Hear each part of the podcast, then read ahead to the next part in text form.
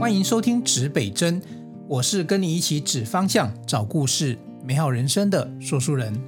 今天这一集呢，说书人要来跟大家分享一个小地方。那呃，说书人的指北针节目最近在筹备一个新一季的形态内容，就是会有一些更多角落的职人来跟大家分享。那在找这些职人来之前呢，当然说书人自己本身也走访了很多的角落。其实我们要做这些工作，哈，就是要把这些内容分享给大家听哦。其实不是找人来就好了，或者是说我们做一个采访，而是前面有很多的工作，就如同我们在做影视工作一样，我们都有一个前期哦，在前期之前很重要的一个一个阶段叫做田野调查，它简称田调，田调。那也跟大家分享一下，如果你不是这方面，你不是在做呃媒体或者是内容产制，你可能会对这四个字感觉到陌生。什么叫田野调查？是要到田里面去吗？那你调查什么？其实田野调查的意思呢，它其实是泛指你要做任何的呃，不管是企活动啊、企划，或者是说你要做任何的影视的内容，不管是声音的。采集还是说我们在做拍片、拍摄、广告等等，呃，你都要亲自的先走到现场。那呃换呃换一个比较白话一点的，就是呃叫做探路或者是场勘。那我想大家就如果有办活动经验，你可能就比较能够理解。那田野调查它主要的目的，呃，除了探路、场勘之外，我们还要有一个很重要的事情，就是要理解。呃，接下来我们要做的这个题目，它有哪一些的内容值得我们去访查，或者是说我要写故事，那故事要写什么？这个其实都需要借由田野调查这样子的一个工作来完成。田野调查回来之后，我们会收集到很多资讯。当然，因为现在资讯比较方便了，就是说科技比较发达，所以你可能会透过什么？透过网络，你就可以做田野调查。所以我常带很多学生呐，其实现在学生讲实在话，不是他们懒了，是他们的外务特别多啦，要打工的啦哦，然后要兼家教的啦哦，或者是说自己光是自己的时间就不够用的啦。所以有时候我请他们做田野调查的时候啊，如果真的没有那么的重要的话，他们也可以尝试的是做所谓的网络的田野调查哦。各位可以想看，就是说实体上的田野调查，其实你要呃走到马路上面去，但网络上也有很多的资讯你可以参考。不过这边也跟大家分享，如果你在网络上找到了资料啊，诶，我们在学术研究上叫做呃次级资料，也就是说别人的报道，然后你拿来引用啊，或者拿来参考。那如果你自己是亲自靠着你的车子、你的双腿走到马路上去。呃，现场看到的、采集到的、问到的，呃，我们叫做初级资料哦。那初级资料跟次级资料有时候会有一些差异哦，因为所谓的人云亦云哦，就是说别人说的，然后你再去转述，那其实有时候你会断章断章取义、哦，就会可能不是那么的完整，或者是不是那么的真实。那我们尤其我们在做内容呢，我们其实蛮重视田野调查这件事情，就是亲自走出去，然后亲自去看，亲自听到，然后这中间也会有很多的发想跟串联。那透过这个过程收集回来的资料，收集回来的初级资料，我们再进行整理。整理的下一个步骤，我们才会进到前期，就是我们会有个企划啊，或者是拍摄的话，会才会进到呃故事大纲。故事脚本，然后慢慢的才会形成拍摄脚本。哦，其实我一直有个想法，就是说，其实我自呃，我我我有写过一本书了哈。那这本书它其实是一个教科书，它是在教大家呃进行这个呃呃影音的创作，还有影音的策展。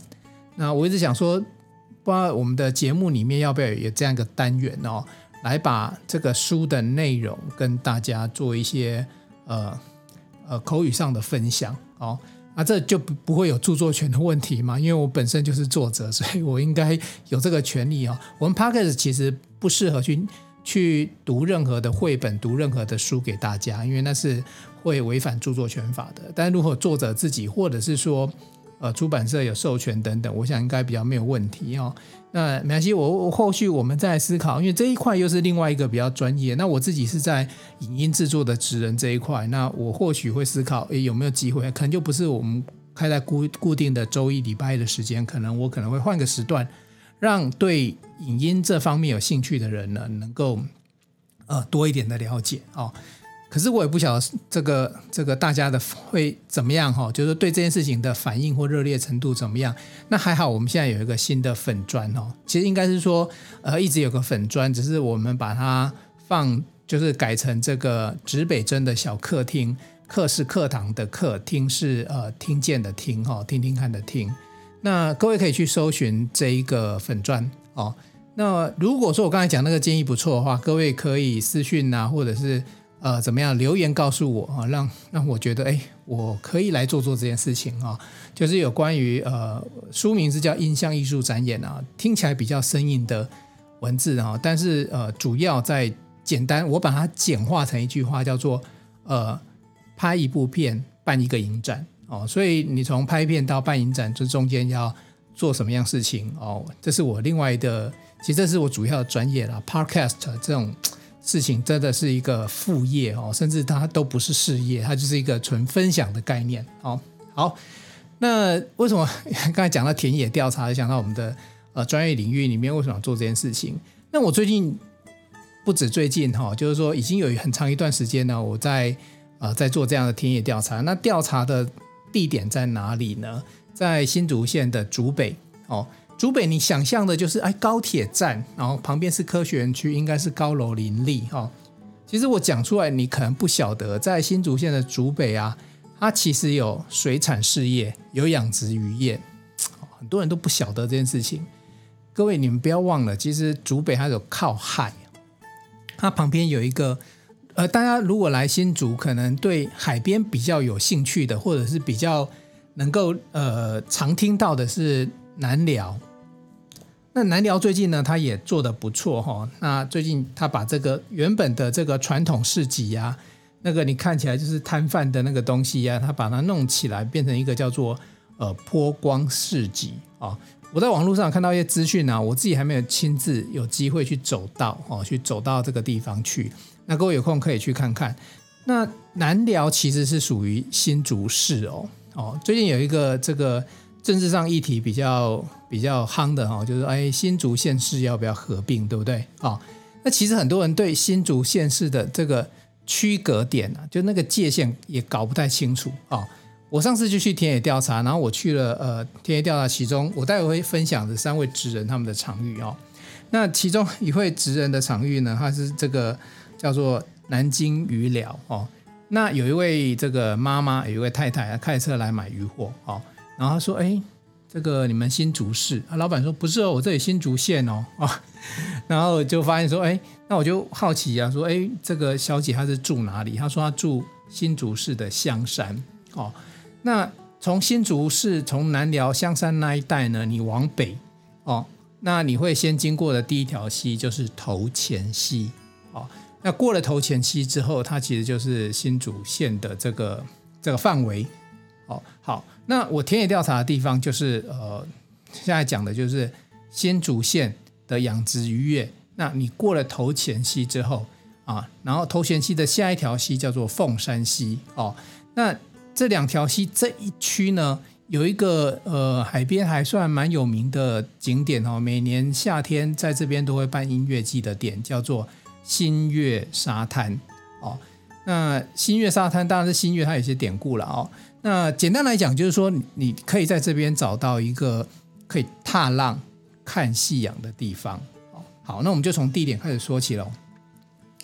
呃，如果你要进去，你要怎么进去这个地方？哈，这个地方它是它是在这个呃，大家如果是走滨海公路啊，滨海有时候你走省道嘛，或者走台一线啊，不管你怎么称呼。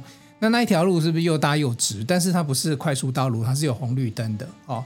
那呃，我现在介绍的地方呢，如果你由南寮那个地方过这个头前溪桥的话，往北走，那就是在某一些路口你要左转进去，因为你往北走的话，左转就是往海边的方向，对不对？好，那我，那我接下来接下来要跟大家分享的，呃，三个职人，然后以及他们所经营的事情。不过细节呢，我是很期待说，我找时间呢，呃，把他们邀到我们的这个节目上来，来跟大家分享一下，因为这些事业的主人自己讲。才会，你才会听得到他们真正的酸甜苦辣。那池北针也希望说，哎，如果你今天像这里面三位里面呢、有一位是老农夫，有两位呢是青年返乡，然后二代接班。哦，所以如果你今天是想要返乡的青年啊，或者是说你家里本身就务农的，那其实有一他们有一些生活经验或者是经营的故事，可以来跟大家分享。哦，那所以我其实很想把这些真实的故事啊搬到节目上来给大家。但是我先跟大家讲，我田野调查哦看到的东西，或许各位在那之前，你可以先去走走哦。但我讲实在话，我如果没有认真跟你讲，你没有认真听，你没有认真搜寻资讯呢，这一区还真的不太好找哦。因为目前的呃路标其实还在建构当中哦。那为什么说建构呢？哈，因为这一区是这样子的，说。你如果不晓得这一区，这个也很正常啊，因为不管是政府投注在这边的资源，或者说地方的串联啊，其实每个区域它都有自己发展的历史。那这一区虽然养殖业，养殖业在这一区，我在想应该最起码三四十年的时间，甚至超过四五十年的时间都有。那新月沙滩是，如果你是大学生呢，应该如果新竹县这边哦，你要往新竹县市这边，你要往海边玩，你要不去南寮。那南南寮有时候你就会觉得说，哎，那就是渔港。然后假设你想要踏踏浪，要去哪里？那有有些人去搜寻资料，他就会发现，哎，原来头前溪往北走有新月沙滩，甚至还有新丰的红树林。所以其实这里面其实都有可以，我我真的真的之前都还带着老婆小孩到海边去踏浪。尤其现在疫情慢慢解封哦，然后据说这个前几天开始上山下海可以不用戴口罩嘛哦，其实真的在海边哦，说真的也很奇怪，周边也没什么人，方圆你就海滩很大，然后那么呃几乎也不是去那个群居的地方，戴个口罩在那边玩，其实也是 也是有点累了哦。那但正最近正好已经开始开放了哦，你到比较空旷的地方去，然后保持安全的社交距离，我觉得应该是一个不错的休闲。那。呃，你往里面走之后呢，呃，我先讲地理位置哈，就是说细节你可能要看一下 Google Map、Google 地图去走。但是如果我告诉你关键字，哈，告诉你关键字，你在网络上直接搜寻关键字，你应该可以往就是往正确的方向去啊。我不敢说，因为海边有时候他们这个早期的这个道路啊，其实大大小小的道路非常非常的多啦。那个又不是棋盘式往前走，红绿灯没有，都弯来弯去的。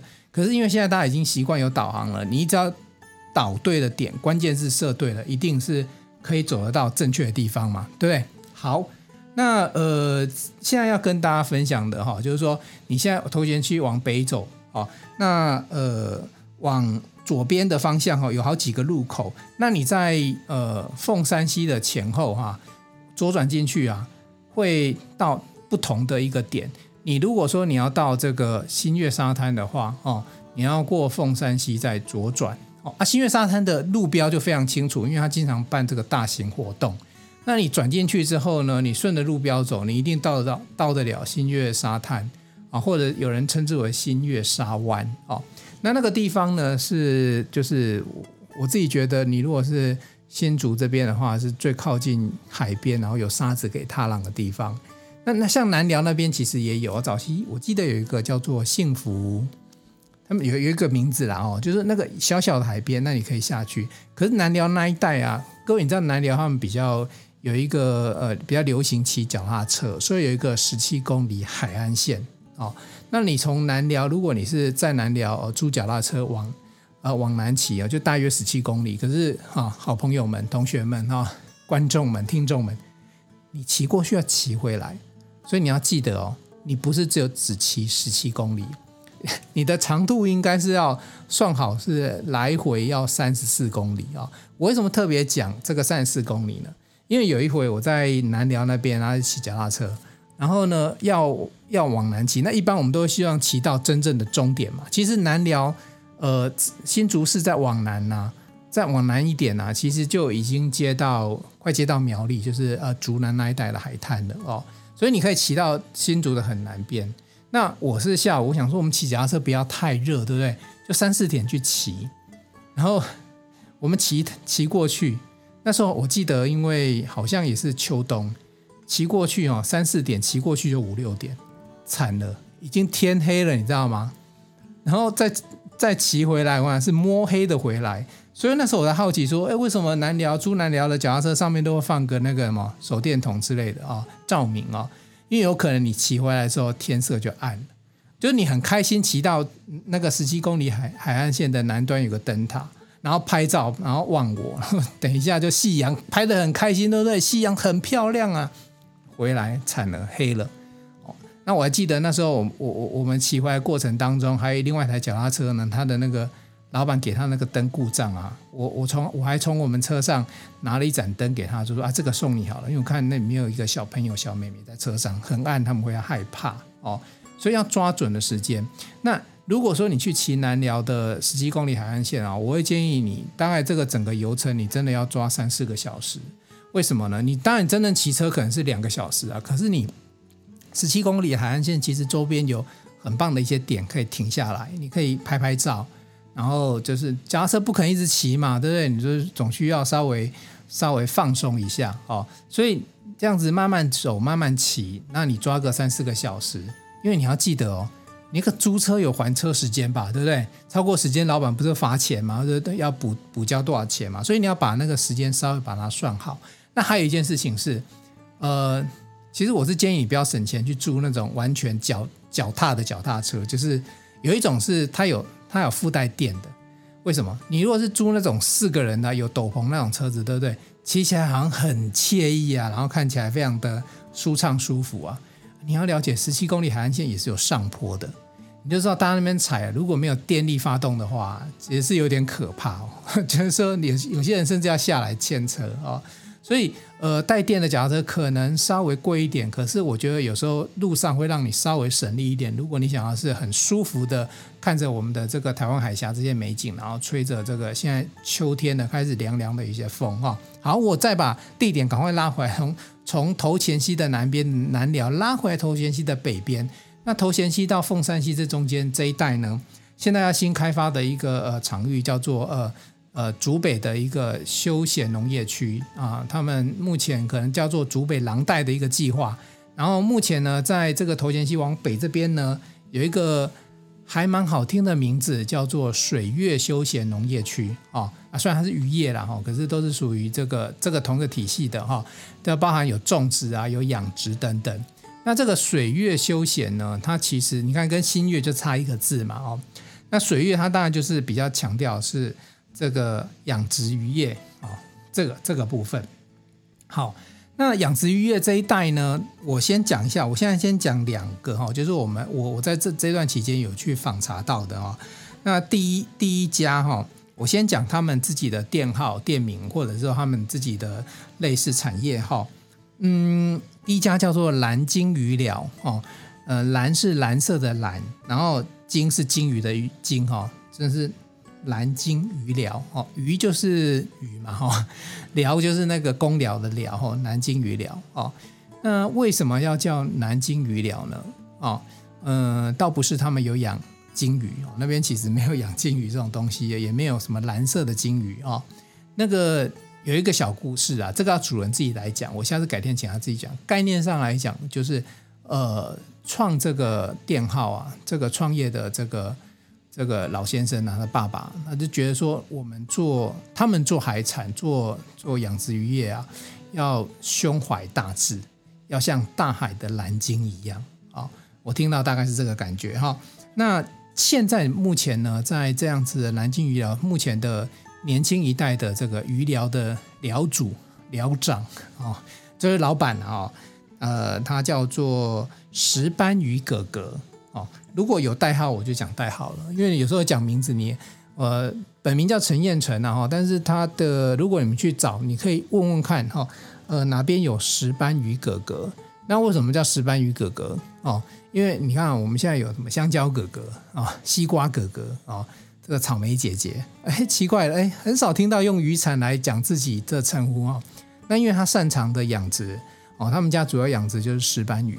那我要讲句实话，他们家石斑鱼真的很好吃哦，就是新鲜的鱼后都很好吃，没有错啦。然后，因为他们家其实，在我们这一代养殖业，他们大部分都有自己的理念，也就是说，他们在做这个商商业化的过程啊，其实都都保有一些传统的淳朴。那我现在介绍的这几位都是这样的理念哦。那石斑鱼哥哥呢？那为什么他的他的东西我为什么知道？因为有一次我去他们家，我就。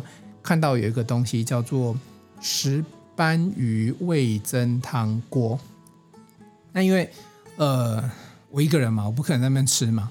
可是他有一个，因为也因为疫情的关系，他研发出了一个做法，就是说他把那个锅底啊，那个锅底是好多蔬菜水果去熬煮出来的，还有鱼骨去熬煮出来的锅底啊，味噌汤锅底。那还有两份的这个石斑鱼，有一包是纯粹就是肉。然后另外一包就是会带一些骨，我要带一些骨是因为骨鱼骨下去熬汤，那个汤汁会比较甜。那我就买回去哦，那我就觉得哇，好轻松！我要当大厨，这么的轻松，我只要花个几百块钱，我带回家，我可以熬煮出，我就像那个那个电视剧里面的这个型男大主厨，我去熬煮出一锅非常好吃的这个石斑鱼的料理锅。当然，你这个过程，这个这个煮的过程，你自己还可以加你自己喜欢吃的蔬菜啊、料理啊等等。可是人家锅底帮你准备好了，鱼也那个整片去刺已经准备好，你回去只要切片，你就可以下去煮。哦，那真的是很棒。哦，那当然它的石斑鱼啊都很棒。然后那个他自己本身对水产啊等等也都非常的呃有研究啦，所以它里面不是只有石斑鱼啊，它包含呃，因为它本身开餐厅嘛，哦。哦，还有对了，我这我在这边宣传哈，呃，但是呃，这不算宣传，我要讲他们故事的。当然，我有点像是检讨，先跟大家分享一下，呃，未来可能有哪一些伙伴会陆陆续续跟大家分享他们故事。但我现在这样讲，你不要搜寻蓝鲸鱼寮，那你就过去了。对不起，你吃不到，你可以买鱼货，但是你说现场点没有，因为人家采预约制啊，而且都是桌菜。哦，其实蓝鲸鱼寮这一家店呢，它本身的呃不是很大很大餐厅的那一种哦，不是那种游览车下来啊，一开就二三十桌，但是你那种那种大圆桌四五桌在里面是没有问题的。然后我我要讲我要讲一个很重要事情，正好这几天是不是又有台风要来？哦，一个叫狮子山，一个叫圆规。你知道台风来之前啊，海边都会出大景哦。如果你有在拍照，你就知道什么叫出大景。然后你有没有听过火烧云？哦，就我们昨天的时候，本来我们是要呃，只是做一段访谈，然后做一个简单的录影，然后但是石斑鱼哥哥就跟我讲说，哎，今天搞不好出大景哦。然后我们先跑去新月沙滩，因为新月沙滩在那个呃那个凤山溪的北岸，哦，所以我们先去那边，然后做完一些介绍之后，又回来，回来拍完之后，本来石斑鱼哥哥就说啊，今天好可惜有可能就只能这样子，因为。啊、他说前几天看到那个，就算没有出大景哦，他说前几天看到那个太阳啊，那个蛋黄，一开始跟我讲说，哎，不知道今天有没有蛋蛋黄，然后讲蛋黄是什么？蛋黄就是那个很漂亮的夕阳，所以如果没有云的时候，你会看到夕阳就很漂亮的蛋黄，但是呃，如果有夕阳的，如果有云的时候，尤其像这种台风要来的时候，其实那个天后的变化，那颜色真的很漂亮。昨天我看到的是哦，这个。一些红的，一些橘的，然后那个层次非常的的的分明，然后那个颜色很美哦，所以他们家那个地方啊，往前面走一个小河堤啊，是看得到出海口的，是看得到夕阳的哦，所以那个地方很天然。然后呃，如果你去，你都觉得哎，这个地方怎么会说书人叫我来，就一点都不商业化。然后就你又看到很多的鱼池，然后就有那个水车在打水。它就是一个很质朴的一个乡下的地方，可是，呃，如果说昨天我在想说，哎，这些田间小径其实蛮适合骑个脚踏车啊、哦。现在已经秋天凉凉，骑个脚踏车走一走，然后到河堤上看看那些夕阳。那个因为都没有任何的路标指示哦，基本上没什么观光客去。我现在跟你讲，如果你真的住在附近，或者你想去，呃，你去找石斑鱼哥哥，然后你叫他带你去哦，他应该会很乐意哦。他是一个很热情的大男生。哦，那这个地方呢，我先介绍到这里哈、哦。那石斑鱼哥哥他是一个一个返乡的青年哦，他跟我讲，他在他们家，他们他是一个他是最小的小孩。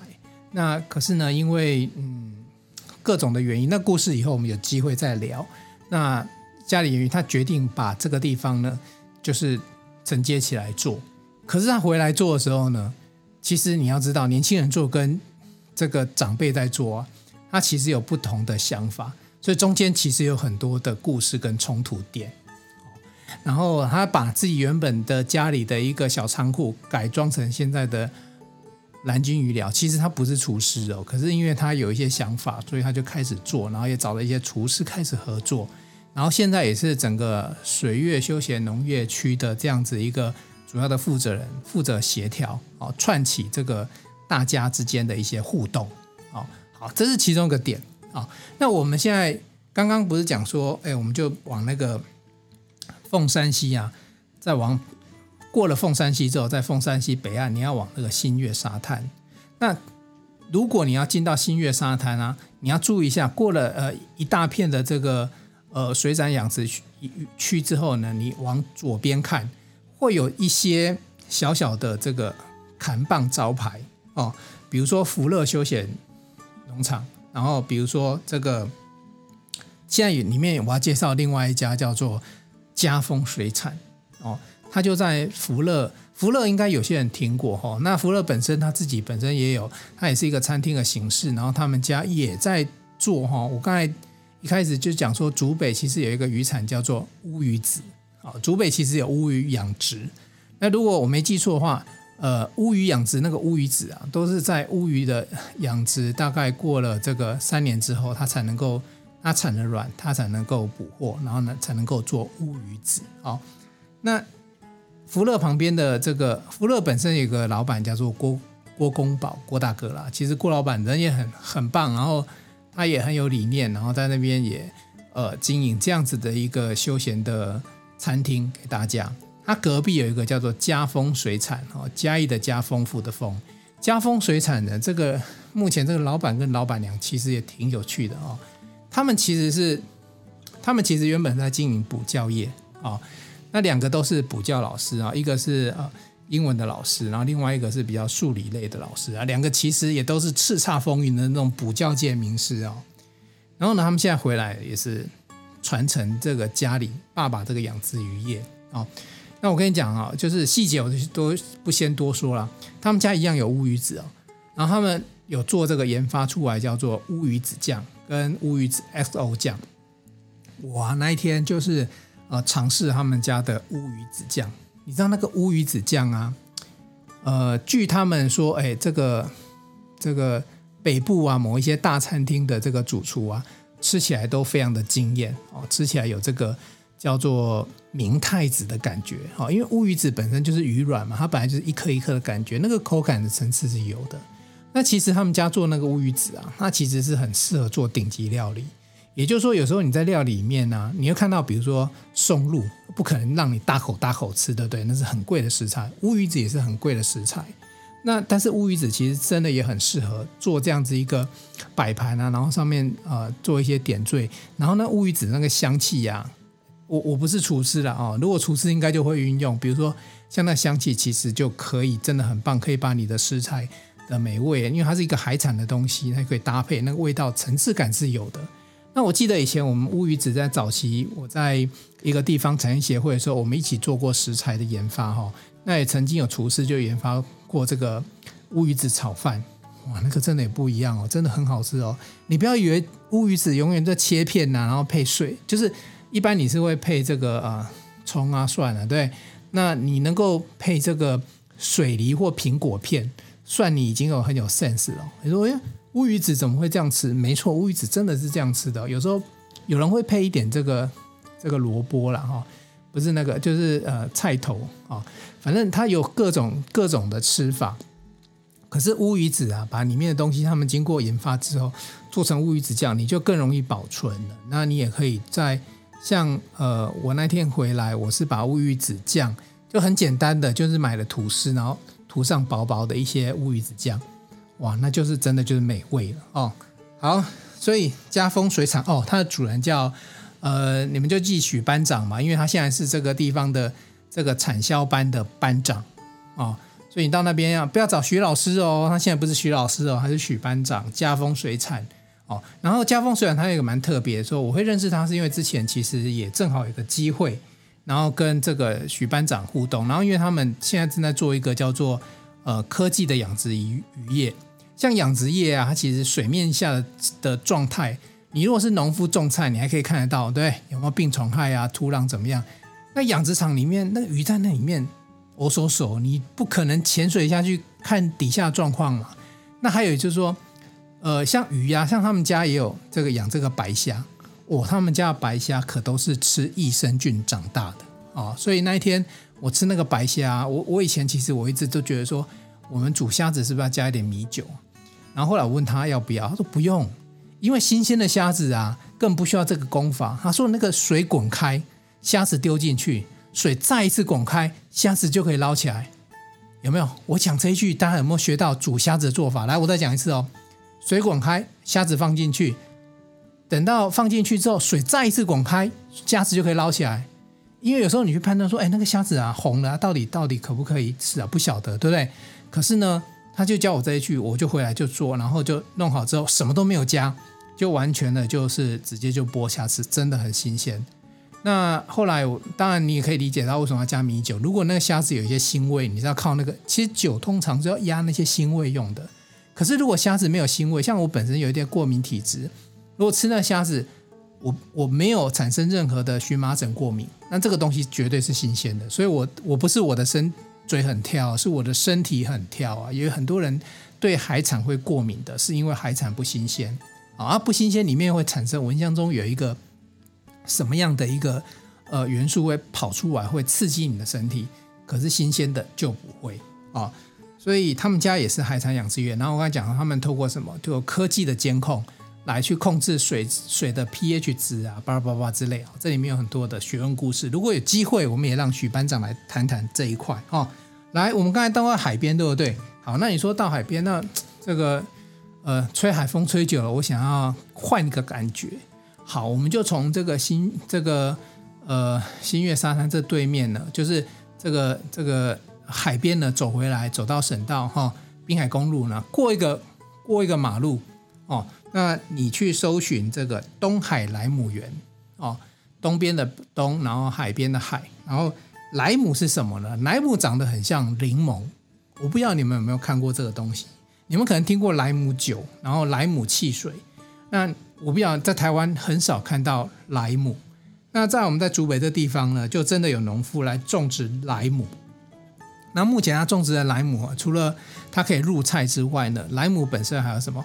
它还可以做成莱姆醋、莱姆干哦。那重点是什么？重点是这位农夫叫曾文珍啊，这个曾国藩的曾啊，曾国成的曾，呃，文章的文啊，然后曾家的曾。曾大哥啊，以前可还是呃派驻到日本的草根大使啊，所以他会说一点日文哦。那他太太呢啊，是派驻到菲律宾的草根大使。那这两位农夫呢，他们在一起做这个果园的时候呢，都有一个对生态友善哦，不使用农药，完全使用自然生态农法去种植这样子的一个理念哦。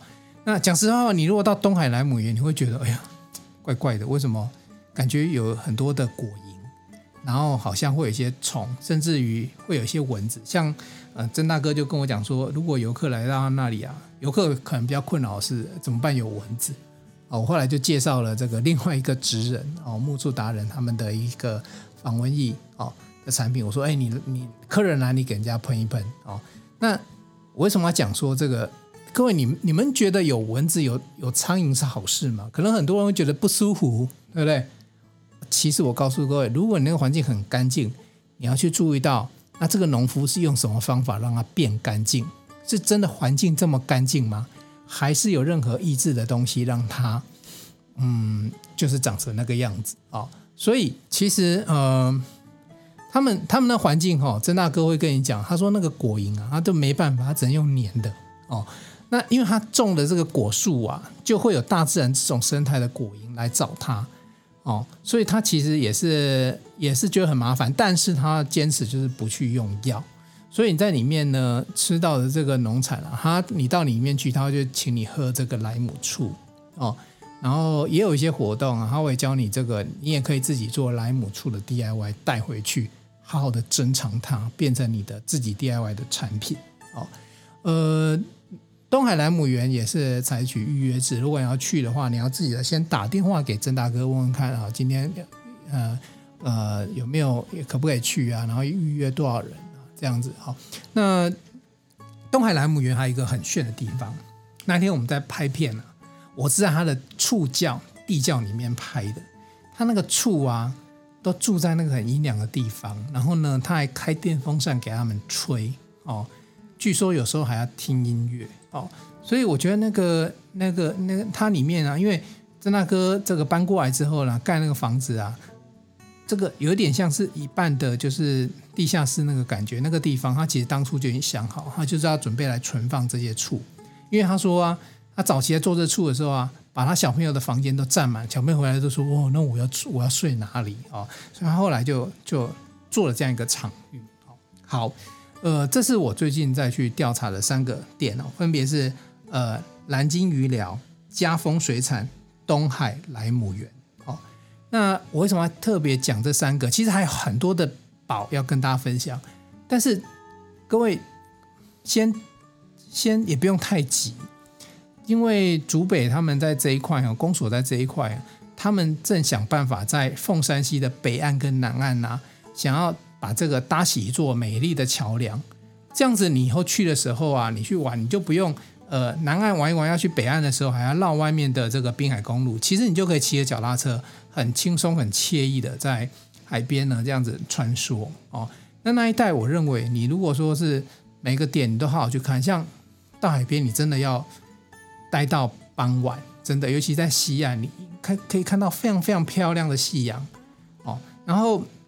我这几天如果拍到一些照片呢，我会放在这个指北针的小客厅的 Facebook 的粉砖里面哦。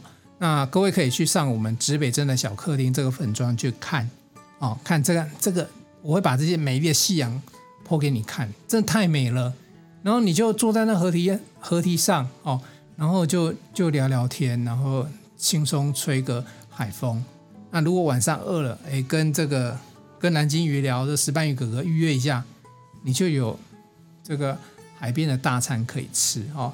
所以其实，在台湾啊，非常非常幸福。你要上山下海，几乎开车都是一两个小时之内，你都可以到得了哦。不像我之前去美国，哇，我要去一个景点，开车十二个小时诶。我从 Sacramento，然后我们要去那个拉斯维加斯，开了十二个小时，中间全部都沙漠，全部都平的，然后前不着村后不着店。你看，我们台湾十二个小时都已经快可以环岛了哦，所以台湾这一个很棒的地方。然后指北针会持续把这个角落告诉你，因为有的时候像这种疫情啊，就是有时候开放的时候，就是景点开放的时候，你可能会担心这报复报复性的旅游，然后哦就担心这个没地方去，或者说去的地方呢，这个人太多。好，好，那不用太担心。呃，你听我的节目啊，我会把这些人事地告诉你。